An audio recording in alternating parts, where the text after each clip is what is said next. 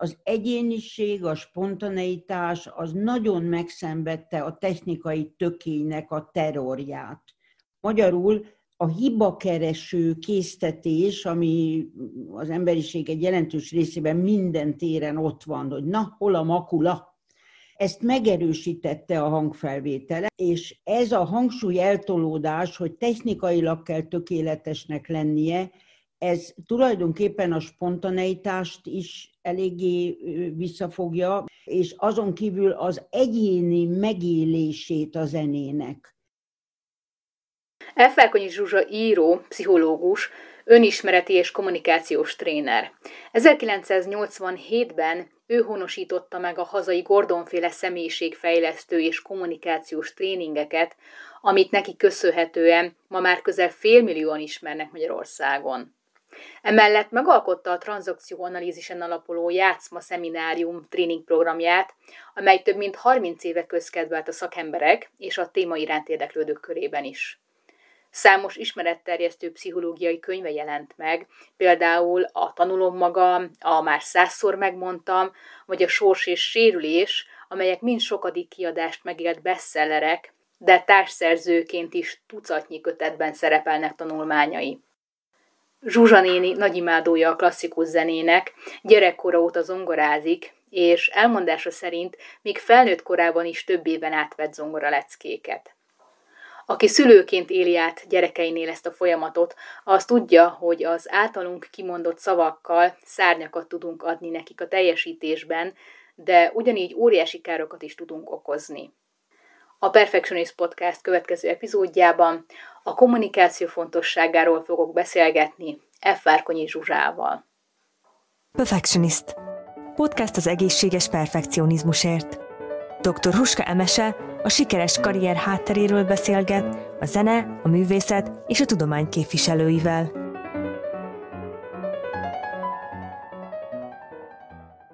Először is nagyon szépen köszönöm, Zsuzsa, hogy elvállaltad ezt a beszélgetést. Nagyon és uh, mielőtt elkezdtük volna a felvételt, említetted nekem, hogy egy olyan gondolat jutott az eszedbe, amiről nagyon fontos beszélni, hogy a hangfelvételek kapcsán egy erős igény alakult ki a zenészekben és a hallgatóságban is arra, hogy tökéletes hangzást adjon a zenész. Ezt nagyon fontos korszakváltó eseménynek gondolom, a hangfelvételek megjelenését. Ez ugye egy nagyon nagy felelősséget ró az előadó művészekre, hiszen bárhányan bármikor visszahallgathatják.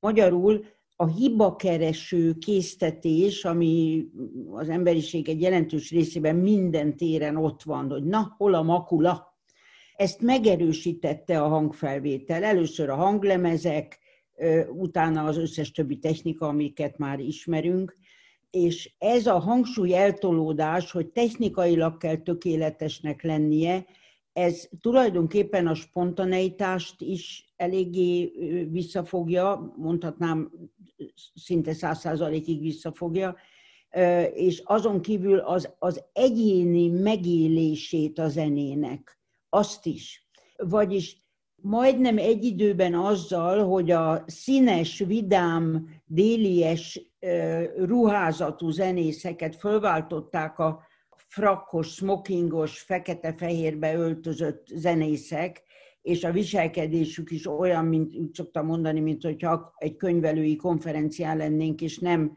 ezen a nagyon-nagyon spirituális, lelkileg nagyon mély művészeti területnek a művelőit látnánk, valahogy elszabványosította ezt.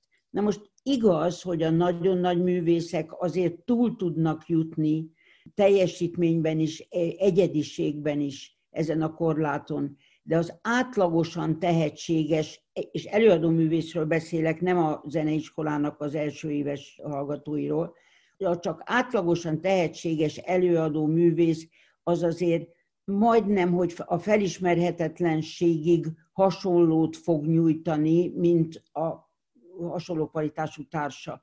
Magyarul az egyéniség, a spontaneitás az nagyon megszenvedte a technikai tökénynek a terrorját, mert én ezt terrornak érzem.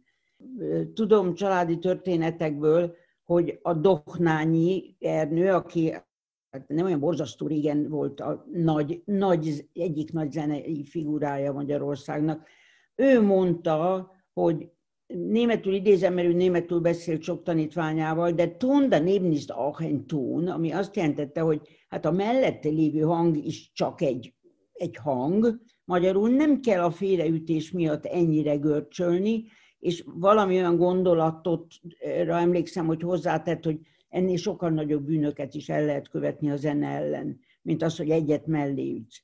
Na most ez a perfekcionizmus, amit tehát én azt gondolom, hogy a, a hangfelvételek hoztak be, ez sajnos nagyon rárímel az általános pedagógiai hozzáállásra. És itt nem csak tanárokról beszélek, hanem a szülőkhöz is már betüremkedett több generáció óta, hogy a gyereket azt értékeljük, megmondjuk neki, hogy mit csináljon, mit lehet csinálni, és jó vagy rossz az, amit csinált.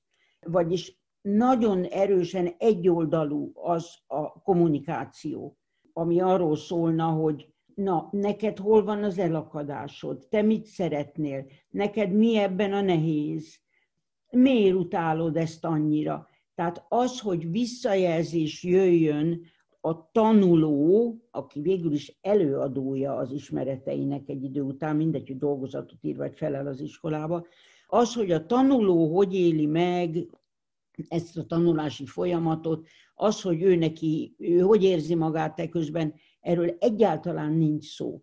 Ha tegyem hozzá, hogy azért ez az európai kultúrában nagyon erősen dominált, de a porosz pedagógia azért az egy magasabb fokozatba hozta ugyanezt, és a magyar nyelvben is találok egy olyan szót, ami semmelyik másik nyelvben nincs, és ami nagyon világosan mutatja, hogy milyen szereposztást adnak a tudás befogadójának és a tudás átadójának, és ez az egyetemi hallgató.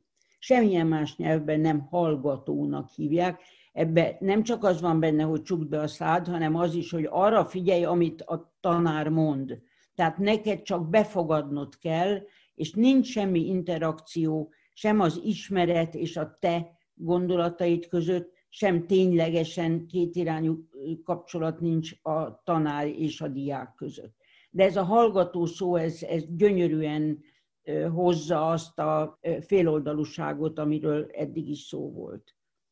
Igen, érdekes, mert a, kezdők, akik simán csak zeneiskolába járnak, ugye még növendékeknek hívják a mm, zenét tanulókat, aztán átmennek a zenekadémiára, és akkor hallgató lesz belőlük.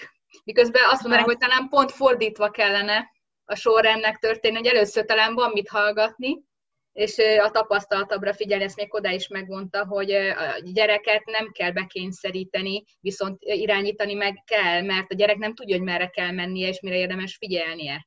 Na ez, ez nagyon fontos, hogy egy pillanatig sem arról beszélek, hogy a gyereknek ne lenne szüksége közérzetileg is, fejlődésileg is arra az iránymutatásra, amit egy jó tanár és egy jó tanári kar tud adni. Egyáltalán nem erről van szó.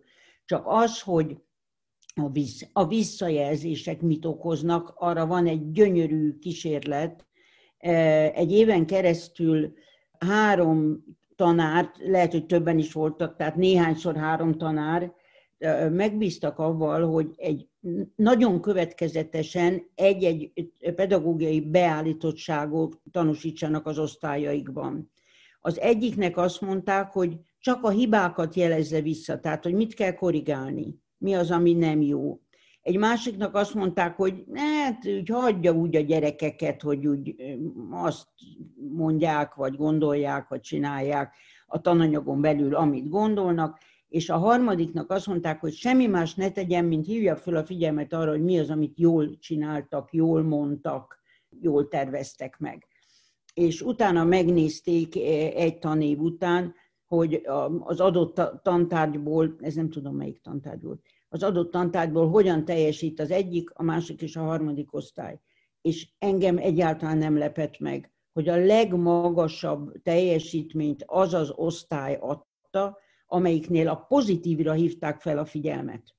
És a Leggyengébben egyébként ez a szétfutó osztály teljesített, mert ő nekik a, a, a teljesítményre a motivációjuk így eléggé lankadt, hogy a tanárnak olyan mindegy, hogy most jót mond, nem jót mond, így van, úgy van.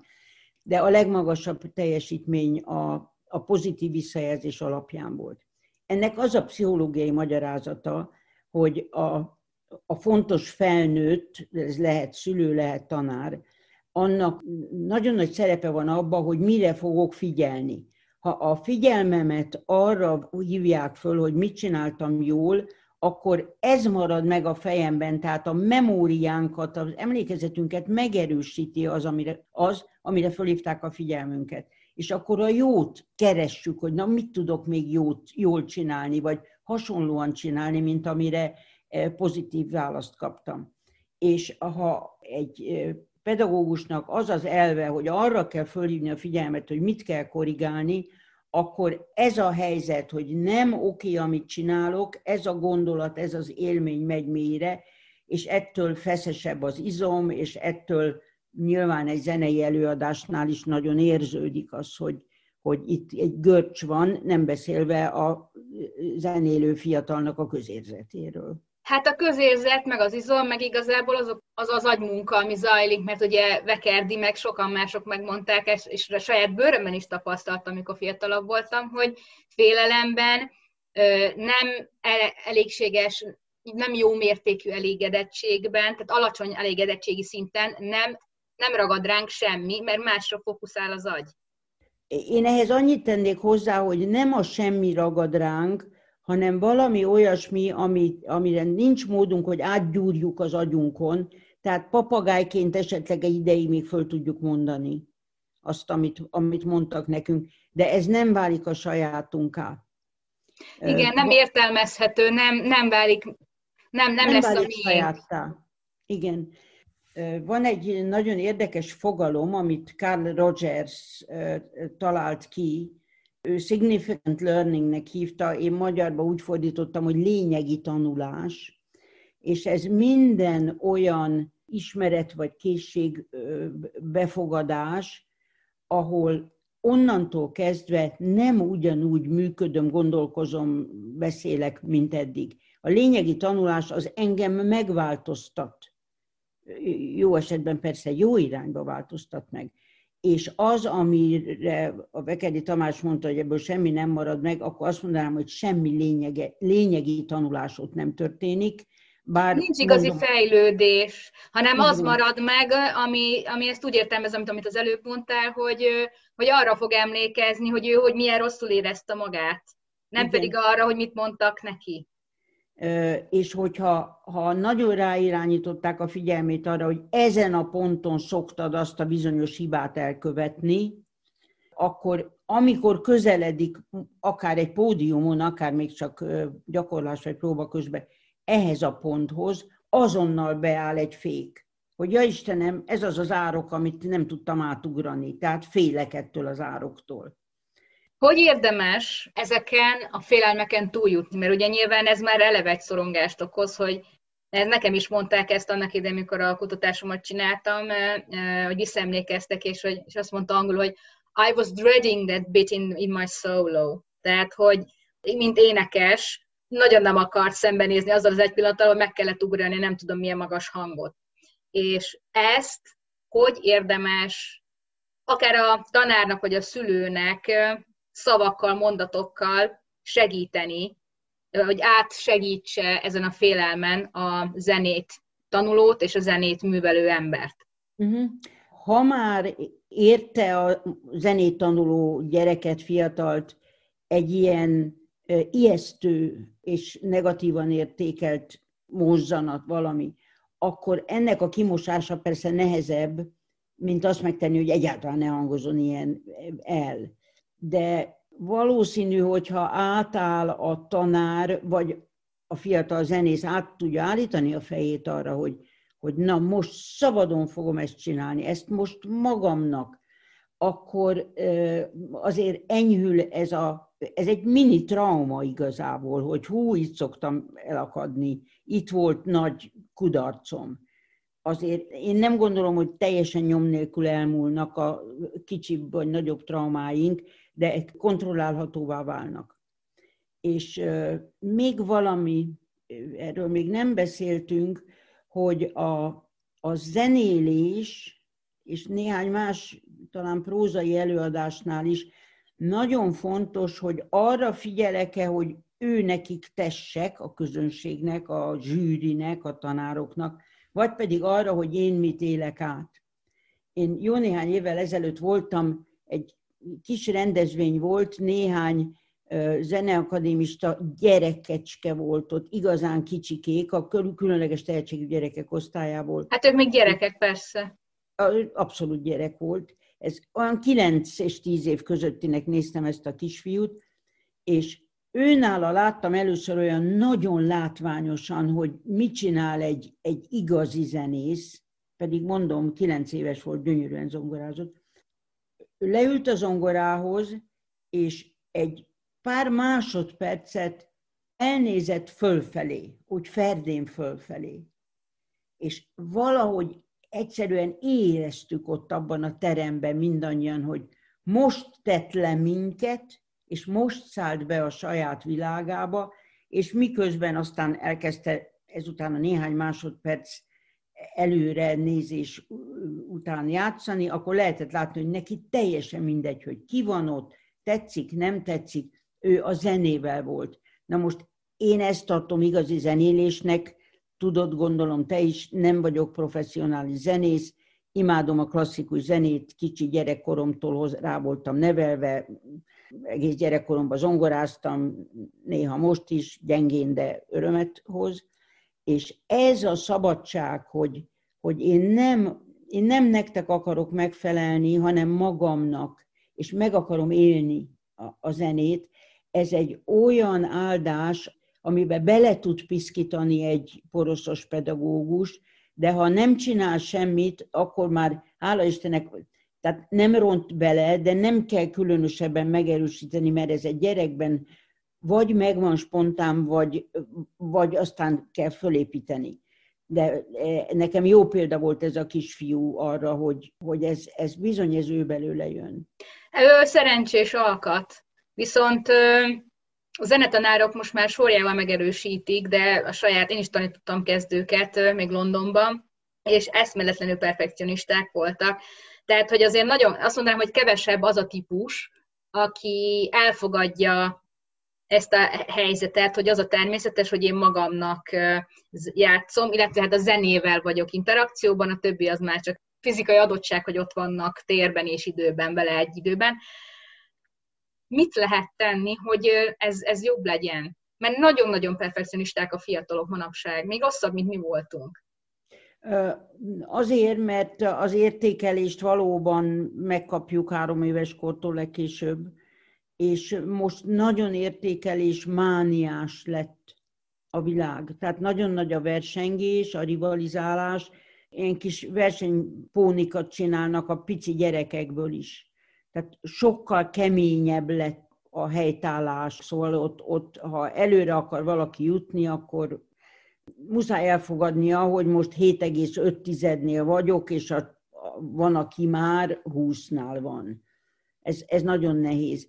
Egyébként én tapasztalom, hogy a mantrázás, ami egy keleti találmány, de az, hogy sok helyzetben sokszor különböző agyi állapotokban mondok magamnak valami pozitívat, például arról, hogy, hogy én ezt fantasztikusan meg tudom csinálni, ebben már megint van egy értékelés, de mondjuk a közérzete sugározhatja. Ez azért fölül tudja írni a huhogó negatív hangokat, ami alatta van. Ugyanis tele vagyunk huhogó hangokkal, hogy nem elég jó, még másképp is lehetne, de ezt azért mégse így kellett volna. És ez a, a mantrázás az tulajdonképpen nem más, mint hogy ugyanolyan sokszor elmondjuk magunknak a pozitív változatot, mint ahányszor hallani véltük, vagy ténylegesen hallottuk a negatív változatot külső személyektől, főleg felnőttektől, de akár a nagyobb bacska gyerekektől is. Segít-e az, hogyha felhívjuk a figyelmét a gyereknek arra, hogy te beszélnél-e így, ilyen kritikusan a társaddal, mint te saját magaddal, és akkor ugye tükröt állítunk annak, hogy hoho, mit csinálsz. Érdemes ezt felhozni? Olyan gyerekeknél, akik valóban udvariasabban bánnak egymással, mint saját magukkal, ott ez nagyon helyén való. Ez egy, ez egy jó kis gondolkozási átkapcsolást segít. De van olyan gyerek, aki a többieket se kiméli. Szóval ugyanazt a túlzott kritikát, amit ő kap, hal vagy vél kapni, ugyanazt rádobja a társaira is, és azoknál természetesen ez a kérdés nem működne. Tehát vannak nagyon önkritikus emberek, akik másokat sokkal jobban megkímélnek, mint magukat. És akkor vannak olyanok, akik behunják a szemüket a saját hibáik elől, előtt, és, és mindig másokra vetítik rá a, a hibáztatás, a, a kritika, csak, csak mások kapják.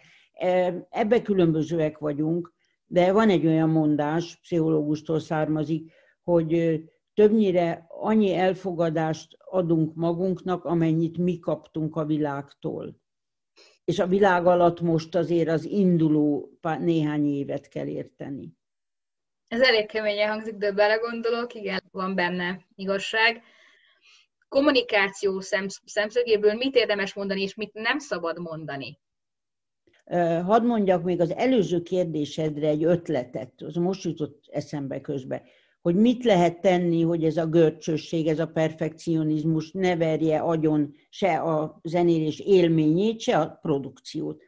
És az jutott eszembe, hogy ugye itt a, a, a nagy mumus az a közönség, na mit fognak szólni?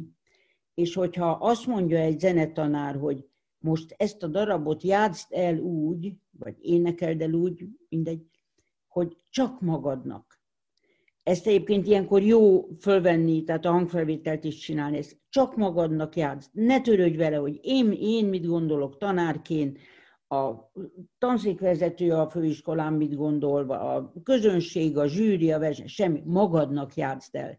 Na most, hogyha egy ilyen hangfelvételt egy zenélő gyerek meghall, akkor fogja látni, hogy az, amit ő produkált, az egyrészt biztos, hogy nem gyengébb, mint amit a közönség elképzelésével produkálni tud.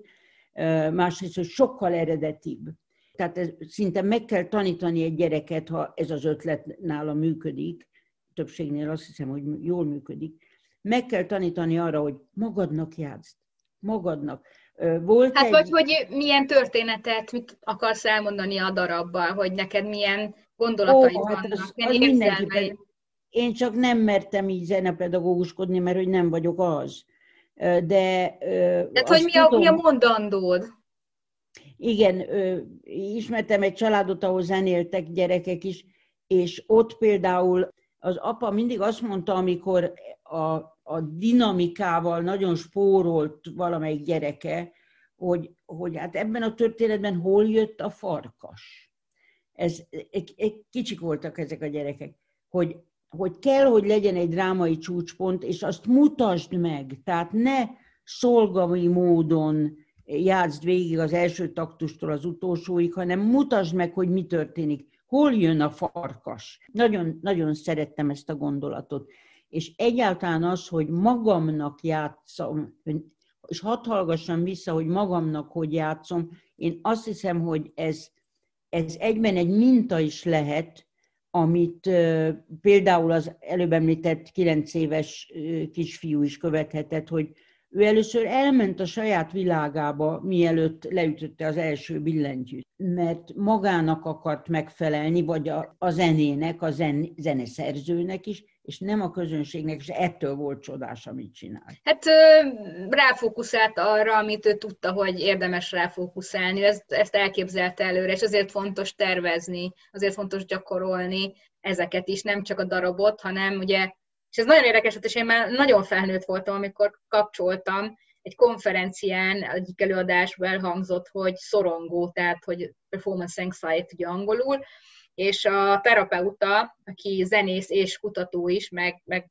gyakorló terapeuta, észrevette, hogy azért szorong a, az alany, mert igazából ő neki technikai problémái vannak, és ugye fel kell mérni, fel kell fogni, hogy van különbség, azért, hogy azért szorong, mert még technikailag nagyon kihívás neki eljátszani azt, mert még többet kell gyakorolni a technikát, illetve azért szorong, mert már egyébként készen van, csak még pszichológiai nem jutott át azon a holdponton, hogy ezt ő elengedje. Másik meg, hogy rutint szerezni, gondolom, nem? Tehát, hogy... Igen. Hogy felfogja azt, tehát egy rutint szerezni abban, hogy őt nézik, hallgatják. Nagyon fontos, hívtad föl most a figyelmemet, ugyanis ha valaki azért teljesít alul, mert szorong, ezt hívják debilizáló szorongásnak, ott a technika rendben van. De ha valaki azért, így mondtad, hogy szorong, majd mindjárt mondom, hogy ez miért nem szorongás, ha valaki azért szorong, mert technikailag még nem tart ott, ahol, amit az a zenedarab megkövetel, akkor el kell jutni arra a technikai szintre, vagy olyan darabokat kell választani, ami az ő technikai szintjének megfelel. Hát valóban, ha, ha nem vagyok ura a technikának, akkor nem is tudom kifejezni azt se, amit én gondolok. A legszemélyesebb, legspontánabb zenéléshez is kell, hogy az ujjaim vagy a hangszálam képesek legyenek azt a finom különbséget előállítani, amit én gondolok és érzek. Tehát a technika az nem egy hülyeség, de a, a debilizáló szorongás az nem arról szól, hogy nem tudok elég jól hegedülni, zongorázni, hárfázni, akármi, hanem hogy félek, hogy cserben hagy a, a tudásom. Tehát az, az, az valóban egy teljesítmény csökkenést hoz. Na most miért mondtam, hogy nem szorongás az, amikor valaki technikailag még nem tartott, mint amit a darab megkövetel? Azért, mert a szorongás az egy olyan, mint egy, egy ködgómolyagszerű felhő annak nincs tárgya, ott nem tudom, hogy mi a baj, azt csak úgy érzem, az egy állapot a szorongás. Nem vagyok jól, valami rosszat sejtek, de nincs alakja a dolognak. És abban a pillanatban, hogy tudom, hogy mi az, amit veszélyesnek vagy megugorhatatlannak látok, azt okos dolog félelemnek hívni. Annak van tárgya. Attól félek, hogy az a magas C-t nem tudom tisztán kiénekelni. Az egy félelem. A szorongás sokkal rosszabb, mert mondom, azt az nem tudom mihez kötni. Még egy pici ötlet eszembe jut egyébként, amit szintén egy, egy, egy zenész mondott nekem, hogy amikor közönség előtt kell játszania, akkor ő arra állítja át a fejét, hogy ő otthon van, és a családjának játszik. És, et, és ezt, ezt vizualizálja, nyilván sokszor gyakorolta is, és ez egy pillanat alatt ment már neki, hogy na, a családomnak játszom, ők szurkolnak nekem, ők, ők semmi stresszt nem jelentenek az én zenélésemre. Ez is egy ötlet. Ugye gyakran megtörténik, hogy a szülő vagy a zenetanár mondjuk Isten adta tehetségnek eh, titulálja a gyereket, túl korán nyilvánul meg, vagy akár, hogyha ez igaz is, ez óriási nyomást gyakorolhat a gyerekre, a fiatalra. Na most mik azok megint csak azok a viselkedésformák, mik azok a gondolatok, amiket érdemes és nem érdemes közölni. Tehát, hogyha mondjuk megtörténik egy olyan hiba, hogy a tanár túl lelkes a gyerek tehetségével kapcsolatban, és a szülő pedig észreveszi, hogy a gyerek megváltozott. A szülő mit tud tenni abban, hogyan kommunikáljon a gyerekkel, nyilván majd a tanárral is. Tehát, hogy mit mondjon a gyerekének, hogy a gyerek ne nyomódjon agyon a, a nyomás alatt. Uh-huh. Uh, tulajdonképpen azt kérdezed, hogy hogy lehet mentesíteni az engedelmesség alól, hogy ennek a borzasztó nagy elvárásnak neki eleget kellett tennie. Ugye, mert lehetne vállat rándítani, lehetne szeretni ezt a perspektívát anélkül, hogy hajtanám magamat. Sok mindent lehet csinálni egy ilyen mondással de ha a szülő azt látja, hogy a gyerek ettől stresszesebb lett, akkor egyszerűen, mint egy, ahogy egy szülőnek lehetősége van erre, adjon egy engedélyt a gyereknek arra, hogy, hogy te ebből olyan tempóban annyit használsz, amennyit akarsz. Az nagyon jó, hogy e, ez az adottságod megvan, hogy ennyire muzikális vagy. De téged senki nem hajt, amikor azt mondod, hogy most ennyi és nem több, vagy most szünet, akkor ezt fogod mondani. Valószínűleg nagyon fogod szeretni továbbra is a zenélést és a zenét, de tudjad azt, hogy mi nem azért szeretünk, mert négy év múlva már a pódiumon állhatsz, hanem azért, mert a gyerekünk vagy, és rengeteg szerethető van benned. Ez most csak egy példa. Tehát le lehet váltani a tanári túl, túl feszítő jóslatot egy ilyen szülői mondattal. És ugye lehet az ellenkezője is, amikor a tanár szintén túl korán elköveti azt a hibát, hogy lemond a gyerekről, és valahogy kicsúszik a szája, hogy te nem vagy olyan tehetséges, miközben a gyerek nagyon lelkes, és szintén ez negatívan hathat a gyerekre, akár lelkileg, akár az, hogy ő fejlődik, vagy nem fejlődik annyira, mennyire ő szeretett volna. Tehát itt megint csak akár a tanár is hogy tudja korrigálni, és a szülő ebben az helyzetben mit tud tenni. Hát ezt szoktuk mi pszichológusok nagyobb védségnek tekinteni, hogyha ha leértékel egy tanár vagy egy szülő egy, egy, egy gyereket, akinek ambíciója van azon a területen. Bár a másik a véglet, amiről eddig volt szó, az se jó, a, túl, a túlértékelés. Ha tudomást szerzek róla, hogy a gyerek ilyet kapott, és mondjuk ez a gyerek fontos az én életemben, vagy azért, mert az enyém az a gyerek, vagy közel áll hozzám, vagy rám bízza ezt a titkát, akkor megint talán a legjobb az, hogy először megkérdezem, hogy hát nálad ez hogy érkezett meg? Te mit gondolsz erről? Ez nagyon fontos, és itt már benne vagyunk a Gordon-féle kapcsolati modellbe egy picit, és utána elmondanám, hogy, hogy én mit gondolok. Mondok egy példát arra, hogy, hogy mennyire lehet például dacolni is leértékeléssel. Nem mondok nevet, de a mai magyar komoly zenei világban nagyon rangos helyet kapott, és nemzetközileg is nagyon sok elismerést az a zenész, most még a hangszerét sem mondom, akit amikor először jelentkezett a Zeneakadémiára, úgy gondolták, hogy csak tanárszakra veszik föl, hát arra elég muzikális, de a művészképzőbe akkor nem vették föl. Most hála Istennek ezt ő nem úgy kezelte, hogy akkor ő már ennyit ér, amennyit a tisztelt zsűri mondott, vagy felvételi bizottság, hanem azt mondta, hogy többet akarok, és tanult tovább máshol is, és most egy nemzetközi hírű mestere a saját hangszerének. Úgyhogy ez is egy jó változat, amikor egy gyerek föl tud lázadni az ellen, amivel sújtották. De az ilyen minősítések valóban mélyre mennek.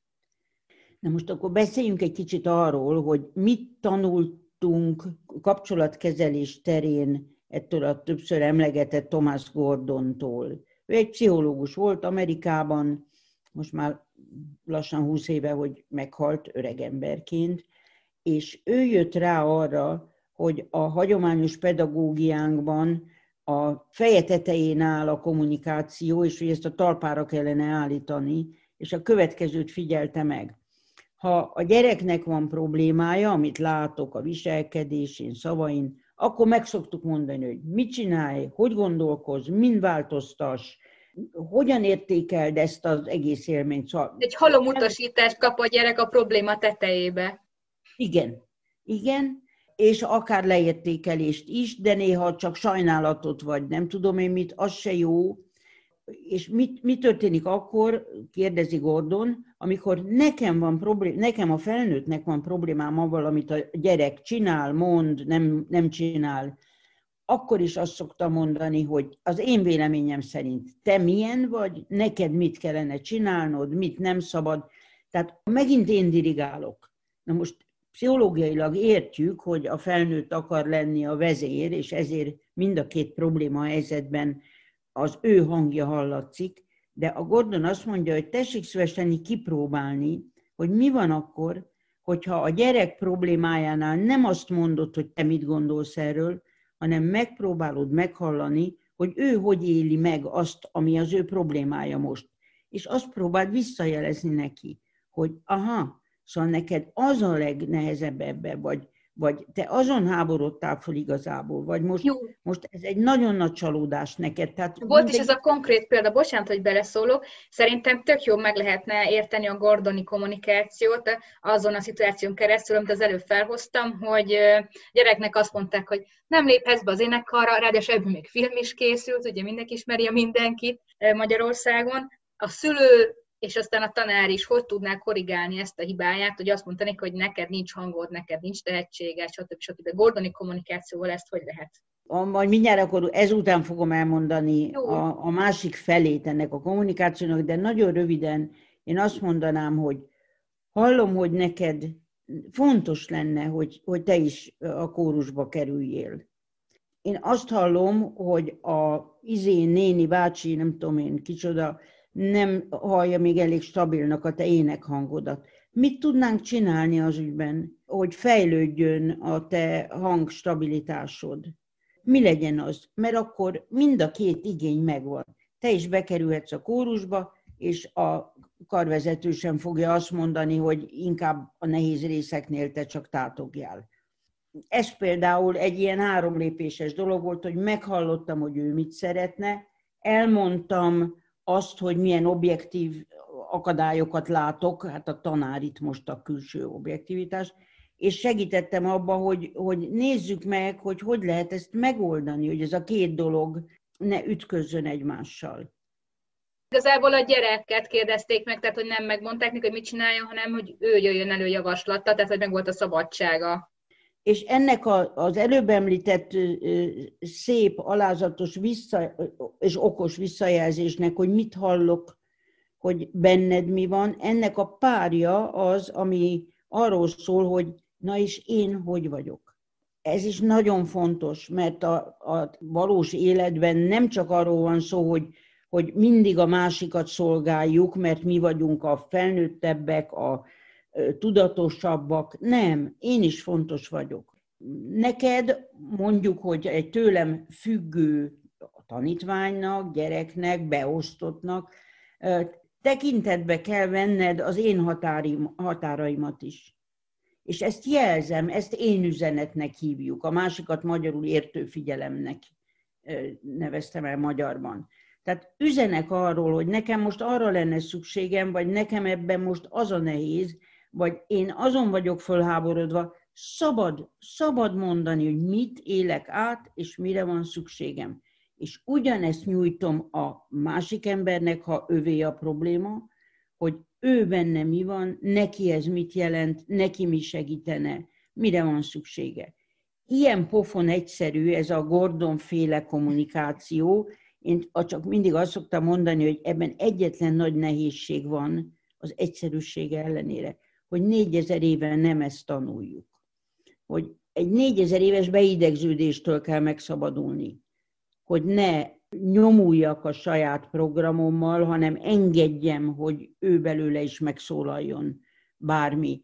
És hogyha ezt most szavakról beszélt Gordon persze, meg testbeszédről legfőjebb, de én ugyanezt mondanám a zenélésre, hogy olyan jó lenne, ha egy gyerek azt zenélhetné el, ami ő belőle jön, és nem csak azt, amit a legtöbb felnőtt zenész, tanár, stb. gondol. Tehát értő figyelmet adni a saját zenei élményének.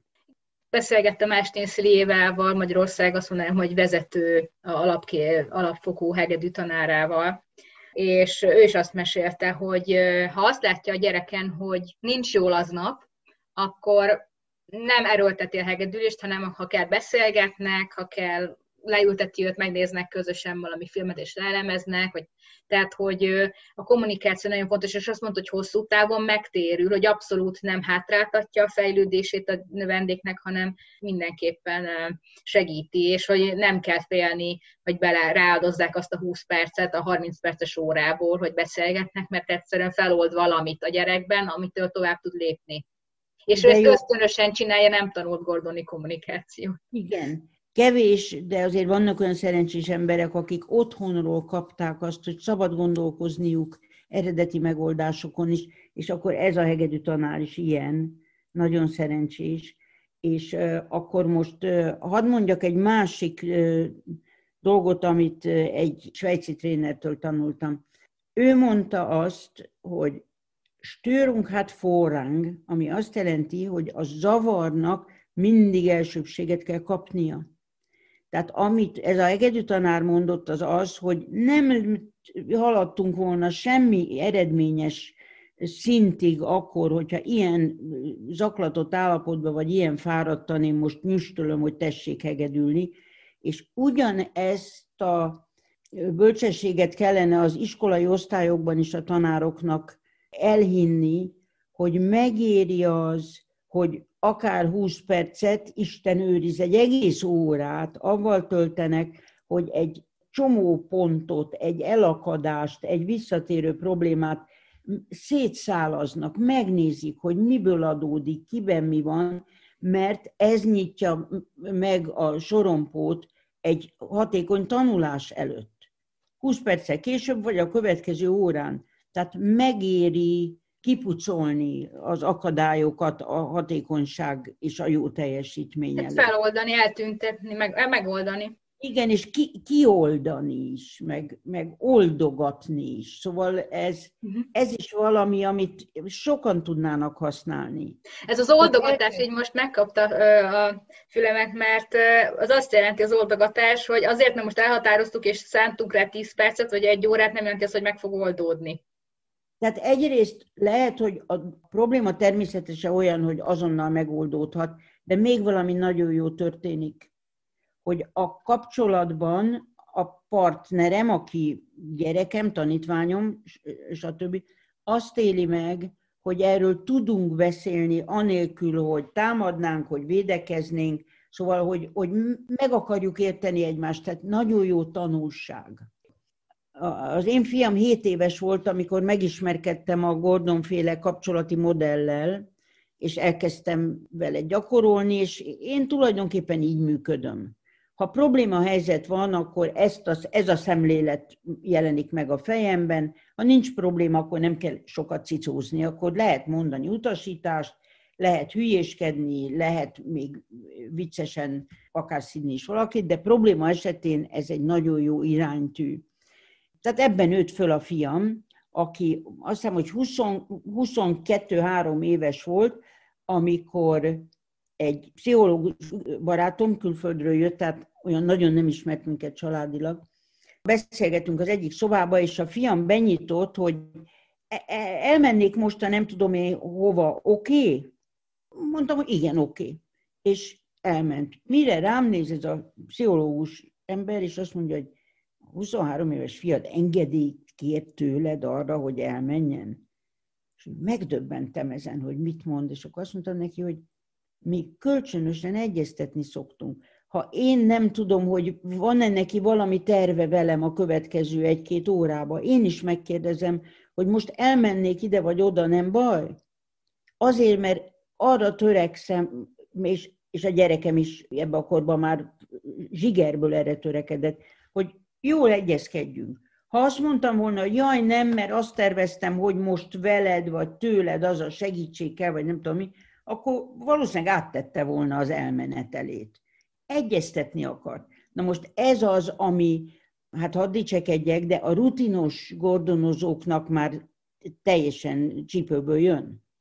Szóval mondom, én ezen úgy megdöbbentem, hogy, hogy azt mondják, hogy a gyerekem engedélyt kér. Mert első látásra, ha nem lát bele valaki, tényleg így tűnhet. Hát mert erre vagyunk szocializálva, nem arra, hogy, hogy ez, ez miért ne lenne kölcsönös, mondták az én zsigereim. Hát persze, hogy kölcsönös. Ez egy mellé rendelt viszony, nem aláfölé rendelt viszony. Ugye, amikor egy felnőtt, akár a pici gyerekét is olyan értelemben mellé rendeltnek veszi, nyilván nem teszi rá saját problémáit, de, de emberként kezeli, akinek van autonómiája, sőt kell, hogy legyen, mert onnan jön a kompetencia érzet, stb. Tehát, hogy érzi azt, hogy ő tud végrehajtani dolgokat sikeresen. És a tanároknál is pontosan ezzel kezdtük, hogy a oroszos, és főleg az oroszos módszer, amikor a tanár az Isten és megmondja, hogy hogy kell csinálni. Tehát ö, igen, a kommunikációs stílussal nagyon sok mindent lehet javítani és rontani. Igen mert avval tulajdonképpen a szereposztásunkat fogalmazzuk meg. Na, nem jut eszedbe egy új kérdés? Ezzel beállítottam azt a szereposztást, hogy én tudom, hogy mit kéne, és te kis hülye bezzeg nem tudod, ugye? És hogyha azért, azt azért sikerül akadékoskodnom időnként. Hogyha meg azt mondom, hogy emese van valami, amit, amit esetleg kifelejtettem, és fontos lenne, abba pedig benne van, hogy elfogadlak főnöknek, és én bizonytalan vagyok abba, hogy elég jót nyújtottam-e. És akkor most mondom a középső, a felnőtt egyenrangút. Akkor azt kérdezem, hogy, hogy emese, legyen még valami, amiről beszélgetünk, vagy ez most így elég? Ezt, ezt úgy felnőttnek szántam. Felnőtt ember felnőtthöz beszél. Igen, aki nem ismeri a Gordoni kommunikációt, ugye, és... Ezt, bocsánat, ezt azért hadd mondjam, hogy ezt nem a Gordon találta ki, mert ő, én beszélgettem vele erről, ő nem hallott a tranzakció elemzésről és Eric Byrne-ről, és ez már Eric Byrne. Csak azért mondom, Ó, hogy tényleg. Aki, nem baj, nem baj, nagyon jó, mert akit érdekel ez, hogy a személyiségünkben van ez a felnőtt én, a gyerek én és a szülőjén, az Eric Byrne-nek a, a könyveit keresheti, Egyébként az én könyveim közül is többen, például a Tanuló magamban erről részletesen van szó, akkor ez itt a reklám helye, de ez a, ez a három egységére bontása a személyiségnek, ez nem Gordon, hanem tranzakcióelemzés, viszont nagyon jól összeházasítható a kettő. Tessék olvasni, ajánlatom mindenkinek. És ha már egyébként ez a amit előbb mondtál, ugye mondtál három példát, hogy hogy lehet akár egy kérdés is föltenni, és ami e, információt tartalmaz arról, hogy mi milyen viszonyban vagyunk a másikkal, hova helyezzük magunkat. Ha ezt tudatosítjuk, hogy mindig középen, mint felnőtt, tehát ugye csak a tényekre fókuszálva nem kell minősíteni, mert sokszor egy kérdésben is benne van a minősítés. Én azért ide hadd tegyek be egy fontos dolgot a felnőtt-felnőtt beszélgetés az nem csak a tényekről szól, tehát a külső objektív tényekről, mert az is egy, egy, egy tény, hogy én hogy vagyok, hogy te hogy vagy, hogy mire van szükségünk. Tehát a, a felnőtt az egy józan, szavakba megfogalmazott módon adja elő azt, ami a különböző rétegeinkben ott van. A félelmeinkről is teljesen felnőtt módon lehet beszélni amikor nem beszélek a félelmemről, hanem engedem, hogy a gyereké nem, ott akkor kirohanok, és becsapom magam mögött az ajtót. Na, az a gyerek, az a lázadó gyerek. De hogyha tudom, hogy én, én ezt utálom, nekem ez nem felel meg, én ebben nem akarok részt venni, de nem szavakkal mondom, hanem viselkedéssel, úgy szoktam mondani, hogy színpadra állítom azt az érzést, ha, ha nem szavakkal mondom, azt a gyerek csinálja, ha meg tudom fogalmazni, hogy bennem ez van, és a felnőtt énem pedig teljesen elfogadhatóan el tudja mondani. Higgadtan, vagy, vagy milyen jellemzőt tegyünk hozzá? Sok, többnyire higgadt a felnőtt én, de nem kötelező. Tipikus, most egy konkrét példa jutott erről eszembe, amikor észreveszi a tanár azt, hogy a gyerek nem gyakorolt lehet ott is rossz visszajelzést adni, de mi a, mi a felnőtt visszajelzés a gyerek felé, hogy gyerek, a gyereket is felnőtt pozícióba kezel, teszi, tehát hogy nem szidja le.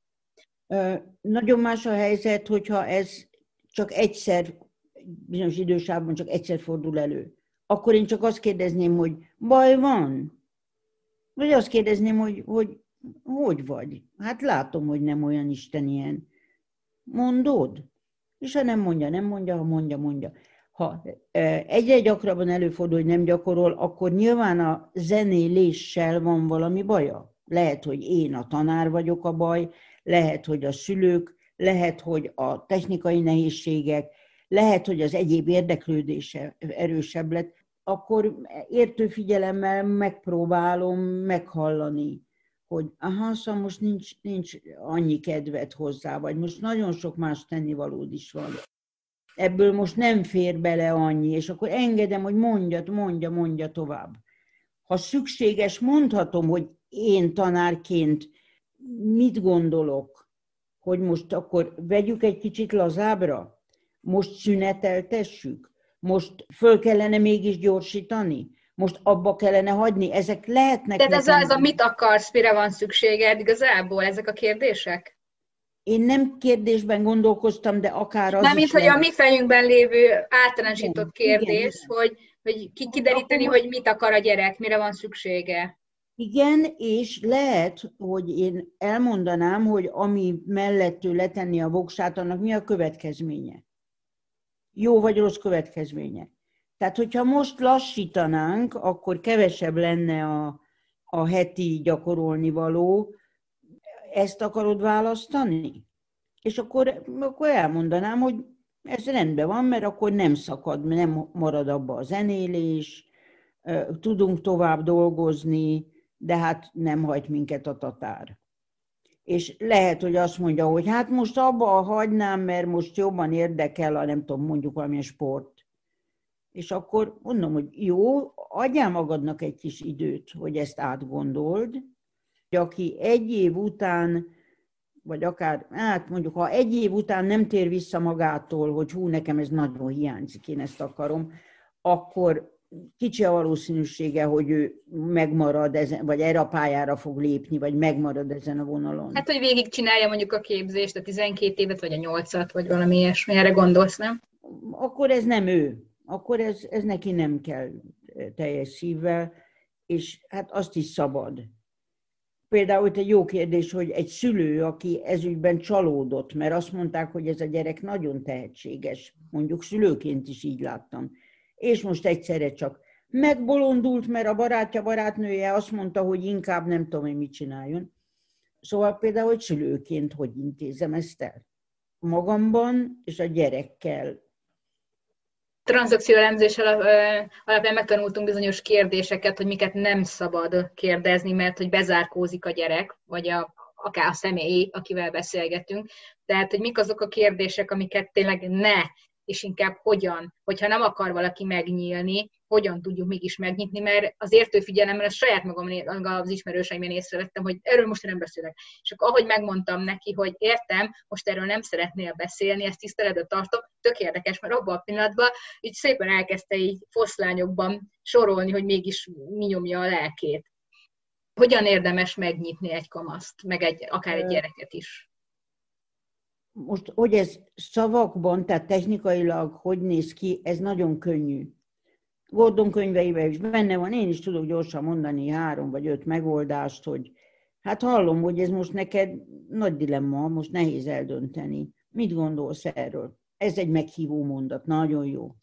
Nem ez a baj, hanem az, hogy a gyerekünk olyan döntést hoz, amivel mi valami lényeges területen nem értünk egyet, tehát hogy ki, lesz belőle, milyen életet fog élni, mit választ, akkor nagyon nehéz, és nem is ajánlott úgy tenni, mint hogyha én semleges lennék ebben az ügyben. Akkor sokkal tisztességesebb azt mondani, hogy nekem ez nagyon meglepő, én rajta kaptam magam ezerszer, hogy van egy ilyen elképzelésem, hogy te milyen sikeres leszel ebbe, de azért szóval olyan üzenetet is kell mondani, hogy az én szeretetem nem azon múlik, hogy ő most zongoraművész lesz vagy nem. Ez egy hasonlót már mondtam, de ez, ez mindig nagyon fontos, hogy nekem is szabad részrehajlónak lenni, tehát de... kommunikálni a saját érzéseinket, mint szülő igen, vagy tanár. Igen, de, de azért, hogy ennek ne legyen olyan nagy súlya, mint ahogy egy szülői értékelésnek szokott nagy súlya lenni, óhatatlanul. Ezért jó dolog hozzátenni, hogy hát most úgy érzem, hogy nekem nehéz lesz letennem arról, hogy te zenészé váljál, de én ezt, ha komolyan és véglegesen gondolod majd, akkor én ezt el fogom fogadni, és a szeretetem nem ezen múlik. Ezt fontosnak tartom, mert a gyerekek a szeretetvesztést érzik a leg, az ember nem csak a gyerekember, a felnőtt ember is. A szeretetvesztést érzik a legnagyobb fenyegetettségnek. És ezt azért jó kimondani, hogy itt nem erről van szó, csak nekem olyan jó volt arra gondolni, elképzelni, hogy te majd a pódiumon állsz, és zenélsz, énekelsz, akármit. Viszont vannak olyan szülők, akik elég nehezen tudnának megküzdeni ezzel. Ugye azok a szülők, akik a saját vágyaikat akarják a gyerekek által megélni. Na most ott valószínűleg ez a szülő nem fog így kommunikálni a gyerek felé. Ott lehet, hogy gyerekek, gyereknek kell valamit csinálni a szülőjével szemben. Jó lenne, hogyha minden szülő ebben a felnőtt korában már elég érett lenne ahhoz, hogy tudja, hogy hol van az ő életének a befolyásolási területe, és mi az, ami a gyereke élete. Ez nehéz, olyan Pavlov kutyája módon azt hiszük mindig, hogy ugyanúgy nekünk kell mindent tudnunk, gondoskodnunk, megértenünk a gyerek életében, mint ahogy pelenkás korába kellett, és ez nem igaz. És ezt a, ezt a fokozatot elég sok szülő nem éri el hogy nem én mondom meg. Ezt lehet bűntudatkeltéssel erőszakoskodni, lehet zsarolással erőszakoskodni, mindenféle manipulációkkal. Nem lesz se boldog zenész ettől az ő gyereke, és azt gondolom, hogy még igazán sikeres zenés se lesz. Diana Kenny, aki a, egy ausztrál kutató, aki a zenészek lámpalázáról írt egy könyvet, ott volt egy esettanulmány, egy nagyon komoly interjú, egy nagyon komoly koncertmesterrel, egy hegedűssel, aki zenés családba született, és az a nő, az full depressziós, beta-blokkereken él, tehát hogy ugye gyógyszert szed arra, hogy tudja kontrollálni a lámpalázert, ő eszméletlenül perfekcionista, és azért, hogy a szülei eldöntötték, hogy neked úgy sincs más választás, hogy mindenki ebbe a családba, aki ide született, az zenész lesz, és mondta, hogy megnyert világversenyeket, és megkérdezte magát, hogy minek, most ez csak egy ilyen kis anekdota, ami sajnos igaz. De fontos, fontos, hogy a szülők ezt tudják, hogy aki gyerekként enged a szülői erőszaknak, annak nagyon kevés esélye van a boldogságra. Nyilván egy kamaszodó fiatal, aki már azért kezdi bontogatni a szárnyait, és ahogy pszichológus is mondták, meg te is szoktad mondani, hogy ez egy egészséges, egészséges lérekre utaló jel, hogyha mer lázadni, az nem egy rossz dolog, ha egy gyerek lázad, annak van valami oka. Tehát Mit tud csinálni egy kamasz ezzel az erőszakos szülővel szemben, hogy mindenképpen rá akarja tukmálni az akaratát? A válaszomat nem fogja senki sem szeretni, nem sokat tud tenni. Egy kamaszkorban még nagyon függünk a szüleinktől. Nem csak egzisztenciában, tehát hogy hol élünk, hol kapunk ennivalót, hol, hol tudunk otthon lenni, hanem a szeretetüktől is. Tehát egy, egy nagyon nagy kiszolgáltatottság, és ezért erről lemondani nagyon-nagyon nehéz. Furcsa módon az egyébként sem nagyon jól működő szülőktől sokkal könnyebb leválni, természetesen. Tehát, hogyha lehet, hogy hamarabb megtörténik az önállóság? Hát jobb okokat és ürügyeket talál a kamasz, hogy azt mondja, hogy viszlát. Van egy olyan mondás is, hogy a liberális szülőktől a legnehezebb megszabadulni.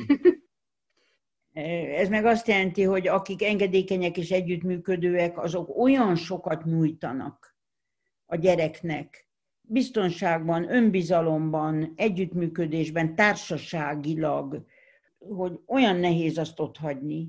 Ez, egy ez olyan... az engedékenység, ez félreérthető, tehát kimondottan az inkább az együttműködésre gondoltál, ugye, hogy terelgeti, meg kommunikál vele, tehát hogy nem hagyja magára. Nem, az engedékeny alatt nem, ezt a, nem azt hívom, ami a, a francia szó átjött, a laissez-faire, hogy, hogy úgy minden történjen úgy, ahogy ő akarja. Nem ez, az engedékeny nekem csak azt jelenti, hogy mérlegelve tudja a döntést átadni a, a gyerekének. Abban nem adom át a gyerekemnek a döntést, hogy átszalad-e a forgalmas úttesten piros lámpánál, vagy nem ezeket mérlegelni nem könnyű.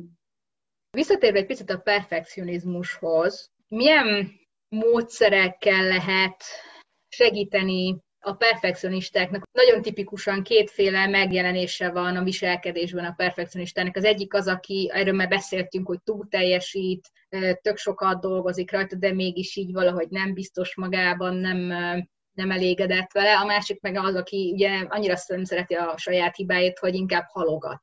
Tehát, hogy miként lehet hatni a perfekcionistákra, hogy végre elégedettebbek legyenek, a másik pedig az, hogy na, gyerünk, gyerünk, ne féljék, csak kezd el, aztán majd meglátod, be fog az indulni. Vagy lehet, hogy meg is mondtam a választ, nem tudom. ezt működhet, ez az ötlet, hogy na, indíts csak. A perfekcionista gyereknek még érdemes mondani, hogy tökéletes nincs, csak legyen elég jó. Ez egy pszichológiai kategória ma már, az, az elég jó valami. Elég jó zenész, elég jó anya, elég jó tanár. Nem kell tökéletesnek lenni, mert az egyrészt nem igaz, másrészt egy olyan, olyan görcsös erőfeszítést igényel a nulla hiba, hogy borzasztó. Harmadrészt nyomasztó a környezetnek, mert hogy a környezet magáról pontosan tudja, hogy nem hibátlan, mert hogy ilyen nincs. Úgyhogy egy, egy rossz választás a tökéletesség. Nek a hajszolása. Uh-huh, uh-huh. Tehát az elég jó. Jó, akkor adjunk egy kis segítséget a, a tanároknak. Mikor érezhetik magukat elég jó tanárnak? Hú, hát egy nagyon nagy zsák. Nem akarnád leszűkíteni egy kicsit, hogy zenetanárokról gondolkozzunk, kicsit Legyen, egyértelműen zenetanárra gondoltam, bocsánat, nem voltam elég pontos, persze. Ö... Ráadásul hangszeres zenetanár, nem az osztálytanterem, teljesen más 30 gyereket tanítani, meg egyet egyszerre. Tehát most beszéljünk a hangszeres, a zeneiskolai zenetanárról. Igen. Hát először is most akkor az elképzelt zenetanárra átdobnék egy csomó felelősséget magamról, és azt mondanám neki, hogy neki alkalmazkodnia kell a konkrét tanítványok eltérő személyiségéhez, eltérő nehézségeihez, eltérő életkorához. Tehát ilyen recept nincs, vagy nagyon erőltetett lenne, hogyha most azt mondanám, hogy soha ne csapt fejbe a tanítványt, ilyen van. Nem, hogy fizikailag szó szerint ne pofozza föl. Hát csak olyan abszurd dolgot mondtam, hogy azt remélem, hogy ez már abszurd mindenkinek. Szóval ilyen általánosságok vannak, de az, hogy figyelj arra, hogy annál a gyereknél mi az, ami jobb teljesítményt hoz, és a közérzete is jobb ettől. Hát e, például ez a zenélésnél nagyon fontos, de a tanárnál ez egy, egy olyan, mint egy lakmuszpapír, ami megmutatja, hogy jó irányba mentünk avval, hogy most technikailag, meg átélésben eljutott ide, és ő most jobban van? Klasszabb? Jobb megoldásokat hoz? Kevésbé szorong? Mert akkor, akkor nagyon jót tettem. Tehát minden gyereknél ezt figyelni, hogy mitől halad a produktum, és mitől halad az ő zenészi önbizalma, önértékelése, biztonságérzete. Tehát ez, ez, ebben a kettővel kell valahogy így libikóka-szerűen játszani. Visszajelzésként az elég jó tanár mit tud mondani a nagyon túlbuzgó, túlságosan perfekcionista gyereknek? Tanárként előbb kideríteném, hogy ő a perfekcionista, vagy ez azért a szülőkből lecsurgó hatás ez, ez nagyon más, mert akkor inkább a szülőkkel beszélnék tanárként, de ha nem, vagy csak kis részben az, akkor a gyereknek ilyen, ilyen oldogató dolgokat mondanék, hogy na, hát ilyen is van. Most ezt viccnek szánom, de ezt is oldásképpen. Én nekem még felnőtt koromban is több menetben volt egy héten egyszer egy zongora tanár, aki úgy meghallgatta, hogy a hét során mit gyakoroltam, és mondta, hogy így ebből vagy úgy ebből, és az egyikük, akit nagyon-nagyon szeretek, ő a gyerekemmel egyidős, tehát egy jó generációval lejjebb van, és ő neki volt például egy olyan mondása egy, egy melléütésnél, vagy egy eltévedésnél, hogy hát így is lehetne. Hát tündéri, hogy, hogy nem azt mondta, hogy az a hang, vagy az a néhány hang az oda nem való, vagy nézd már a kottát, vagy nem hallod rendesen, semmilyen. Hát így is lehetne. De ebben azt akarta mondani, hogy nem a világ vége. És szerintem ettől marad meg a kedve egy, egy gyereknek is, egy fiatalnak is a zenéléshez. Hogy oké, okay, azért érdemes megtanulni igazán a Gordon féle kommunikáció mögött a Gordoni szemléletet, tehát megismerni, mert különben hamis lesz az, hogyha csak bizonyos kifejezéseket tanul, és aztán beledugja az összes ártalmasat a következő mondatba az olyan szavakat. Tehát ez, ez nem tud működni, uh-huh. de például van egy-két olyan munkalap, amiket csináltam a Gordon féle tréningeknek, amik olyan jó mondatkezdések, akkor, amikor tényleg ezen a nyelven akarok már megnyilvánulni. De ennek az ismerete nélkül hamis lesz, klisé lesz, az angoloknál van rengeteg ilyen hazugság, kommunikációs hazugság. Tehát azt mondják, hogy attól tartok, hogy erre nem biztos, hogy lesz időm, ami egy olyan helyzetben, ami magyar azt mondaná, hogy nehogy már ezt a nyakamba sózd. Hát mit gondolsz? Hát nem, nem lehet róla. Ez I'm afraid, most ezt, ezt, ezt mondtad, ugye? I'm afraid, ez, ez imádom. Szóval klisévé válik, hogyha nem az egész alappal ismerkedik meg, ami egyébként nem egy több évig tartó, nem tudom micsoda, az alapokat a Gordonnak a PET című könyvéből, PET című könyvéből is meg lehet Ami megjelent magyarul is, és nagyon sokan megvásárolták meg. És tanfolyamon lehet a saját életemből a többiekkel együtt megnézni, hogy mitől működik, mikor nem működik, mi a csapdait, stb. Tehát ezt mindenkinek ajánlom, akit ez érdekel. Még egy utolsó reklámszerű dolgot hadd mondjak, hogy amióta én ezt megtanultam, és ennek lassan 40 éve, én azóta semmilyen fontos kapcsolatomban nem tettem olyat, amit én szégyenkeznék, vagy megbán, meg kellene bánnom. Ez egy nagyon nagy teljesítmény, mert azelőtt én is tettem néha. De azóta egyszerűen máshogy kapcsol a fejem, amikor egy probléma helyzet jön, akár az én problémám, akár a másik emberé. És mindenkinek tudom ajánlani, hogy szimatoljon bele, hogy ez mitől sokkal inkább kapcsolatépítő, és a saját önértékelésemet is emeli inkább, de mindenképpen fenntartja, és a másik emberét is, és így a kapcsolatot is javítja. Hát ezek.